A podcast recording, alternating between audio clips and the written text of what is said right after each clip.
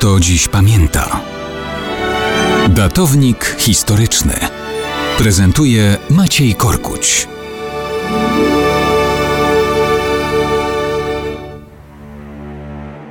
Dzisiaj Narodowy Dzień Pamięci o żołnierzach polskiego podziemia niepodległościowego, tych, którzy kontynuowali czynną walkę przeciw sowieckiemu i komunistycznemu zniewoleniu Polski nie tylko z bronią w ręku w lasach, w oddziałach partyzanckich, także tych, którzy prowadzili przeciw komunistom działalność wywiadowczą i informacyjną, bez wojny i dywersji, jak początkowo planowano, tworząc jesienią 1945 roku Zrzeszenie Wolność i Niezawisłość. Wykradanie tajemnic komunistycznego państwa, informowanie świata o sytuacji w Polsce wydawało się równie ważne jak czynny opór.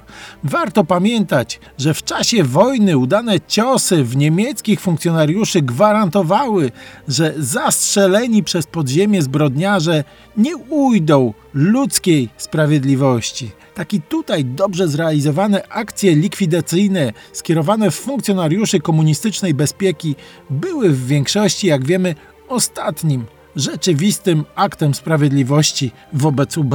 Udane akcje rozbijania więzień komunistycznych w miastach powiatowych i wojewódzkich przyniosły wolność wielu ludziom z AK i innych organizacji niepodległościowych. Celne uderzenia w konfidentów były ostrzeżeniem, że nawet jeśli Związek Sowiecki kontroluje Polskę w całości, to zorganizowany ruch oporu istnieje i nie wszystko może ujść bezkarnie. Wszystko to było wsparte nadzieją na rychłą zmianę sytuacji. Albo przez wojnę wolnego świata z sowieckim imperium, albo przez zapowiedziane przez Stalina, Churchilla i Roosevelta w swoim czasie wolne wybory. Niestety, ani wolnych wyborów, ani wyzwolenia inną drogą Polacy się wówczas nie doczekali.